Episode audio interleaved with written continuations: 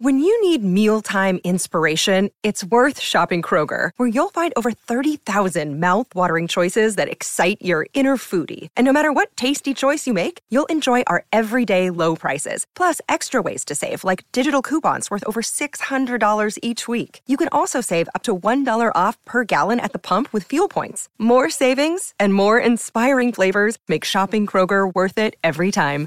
Kroger, fresh for everyone. Fuel restrictions apply. And now. And now, back to Hail Varsity Radio. Back into it at Hail Varsity Radio. We're presented by Currency. Time for a Jock Doc Wednesday, Nebraska Orthopedic Center. Dr. Brandon Seifert back with us. Dr. Brandon, how are we doing?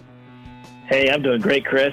How was your adventure out to the Big Ten? It was good, and the uh, the cocktail sauce did not disappoint it won. It won the fourth quarter. We'll just leave it at that. Uh, it was it was good at the time, Dr. Brandon. Cincinnati is trying to kind of keep this this heater going. We were all horrified about Joe Burrow, and it was just a, a calf issue. So that's the good news. But uh, since he's pretty thin at, at running back, Trayveon Williams, uh, one of the guys fighting for that top backup spot had to be carted off Tuesday with a right ankle injury. You got Joe Mixon, of course, and uh, Perine is gone. But you know, ankle injuries are are so devastating. We don't have clarity if it's a break or or what the situation is. But man, it had to be pretty serious for the the, the medical cart to come out.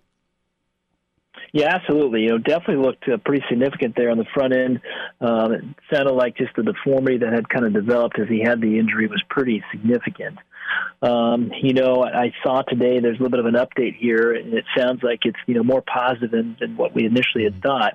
But you know, as you see an injury like that and start thinking about, okay, what are some possibilities here with this type of injury? I'll kind of run down the list of those things. So, you know, common to have obviously an ankle sprain occur, uh, but as you kind of go to that next level, so as we think about any type of twisting injury to the ankle, you know, there's various ways that can happen, whether it's the simple way rolling to the outside, you know, stepping on another player's foot, ankle rolls to the outside. That's the most common thing that happens.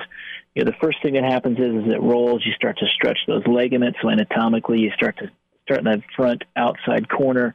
And as you kind of continue to roll that, that mechanism kind of travels further around the outside and into the back, and then it gets shifted over to the inside. And that's kind of how this goes in terms of the mechanism of injury.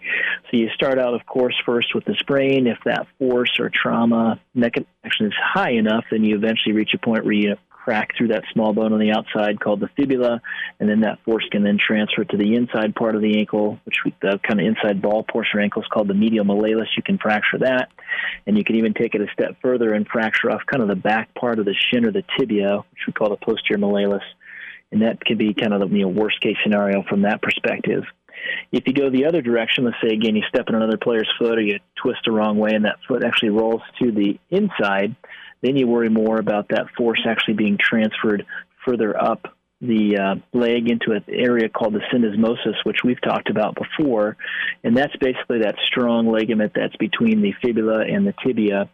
And as you kind of transfer that force kind of rolling to the inside, the foot tends to kind of externally rotate or move, the toes move to the outside, and then that force transfers through there, and you can actually tear part of that. And that's kind of a whole other kind of category and treatment and a longer road to go. And that's kind of on that high ankle sprain kind of pathway. It's Dr. Brandon Seifert with us here at Jock Doc Wednesday on Hail Varsity Radio. And Dr. Brandon, I have some personal experience with the ankle injury. My freshman year of high school, I, I broke my ankle, and about two months following the injury, I was I was good to come back and be a full participant in uh, workouts and whatnot. I missed the rest of the football season, but that was about it. And I want to get your, your thoughts here on just the range of how how long this injury could take before he gets back on the field. He's a guy who's on a one year deal this year, and it's pretty important to show something in that one year at most points if you're following up a rookie contract. So, well, what's the range here of how long this return to play could be? Could it be as as soon as a couple weeks and as long as a couple months? Like what are you still waiting to hear on this injury in terms of how long it's going to be until he's able to be back on a football field? Yeah, you know, great question from that perspective. It really is. Typically, if it's going to be kind of that mild sprain where you roll that foot to the outside, you, know, you could be back as soon as maybe a week or two. Um, at that level, they push it maybe more like two or three weeks just to make sure they're fully recovered. Knowing kind of where you're at during the season, obviously how much money they've invested in you, and then what their kind of aspirations are for the end of the year. Um, and again, you could go a lot longer. You know, let's say this injury is involving, you know, the bony part of it. So you have a fracture here. Now you're looking more like it could be six, eight, ten weeks. If it's obviously surgery related, it might have to be, you know, three to six months. So there's a pretty large kind of window here. Um, you know, as we kind of move forward and think about him and you know some of the positive news that's coming out, it sounds like this is going to be more of kind of a mild sprain. So we're talking more ligamentous type injury here. Um, really nothing in terms of fracture, at least not that they have listed. And so that's obviously a good sign. You know, that starts to bring that recovery time down a lot lower. Then you start asking the question about what part of that you know did he injure? Was it more kind of those outside structures? Again, that kind of shortens that recovery time. You tend to move along pretty quickly in your recovery if you're more kind of outside of the ankle, kind of rolling the ankle to the outside type mechanism. Where that number starts to go longer is if you have more of those that we talked about, higher ankle sprains, and you kind of roll the foot more to the inside. That usually is a, you know much higher much higher trauma to make that occur, and the recovery time is usually quite a bit longer. Could be anywhere from four to eight weeks. Dr. Brandon Seifert's with us, Nebraska Orthopedic Center, a Jock Doc Wednesday. Trayveon Williams, Cincinnati, an ankle ankle issue. When we talk about re-injury, how temperamental is this part of the body? We know that running backs got to be able to put that foot in the ground and cut or get vertical out of the backfield, but it's uh, it's an important part of their anatomy. Yeah, absolutely, and that that really is one of the biggest things we think about with these is you typically can get a lot of these athletes back that's kind of that mild to moderate sprain pretty quickly.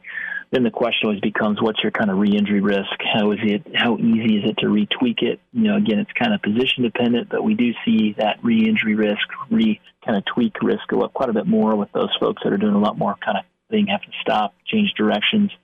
And so for him, it, it'd be pretty easy when he goes back those first couple of weeks to kind of have those events where you kind of retweak it. Um, again, if he's fortunate here, and this is more just purely a ligamentous type injury and doesn't really have any big kind of deep bone bruises, so kind of a cartilage bruise, if he doesn't have any of those, that re-injury risk tends to go down.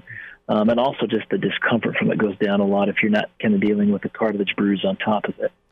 Dr. Brandon, at what point do you start worrying about this becoming chronic ankle injuries? What kind of uh, re-injury rate does that need to be where you you define this as chronic?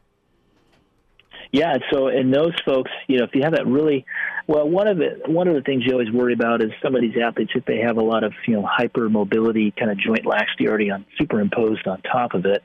So if you take those folks and they transition to having a you know, pretty high grade sprain, then I worry more about those folks are going to kind of end up in that chronic kind of instability category.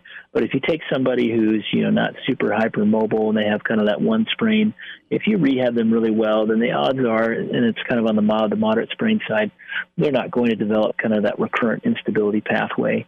Uh, but if you take somebody where you start to really have that really high degree of a sprain where you do have a significant ligamentous injury that involves more than kind of one of those ligamentous structures that kind of travels around the backside. And then also you add into, you know, maybe they've had that kind of cartilage bruise. It takes a lot of force to do that. And then you worry about, you know, what kind of elasticity is going to be left, how much will this tighten back up? And then those folks tend to start to end up on that chronic instability side. Fortunately, though, that number is usually pretty low, you know, in terms of somebody who needs some type of surgical stabilization to address kind of that chronic ankle instability. Dr. Brandon Seifert with us, Nebraska Orthopedic Center at Jock Doc Wednesday. Dr. Brandon, thanks for a few minutes today. You bet, fellas. Take care. Good to spend time with Dr. Brandon. Hail Varsity Radio rolls forward. I uh, got this info as we're part of the stream here, Hail Varsity YouTube channel.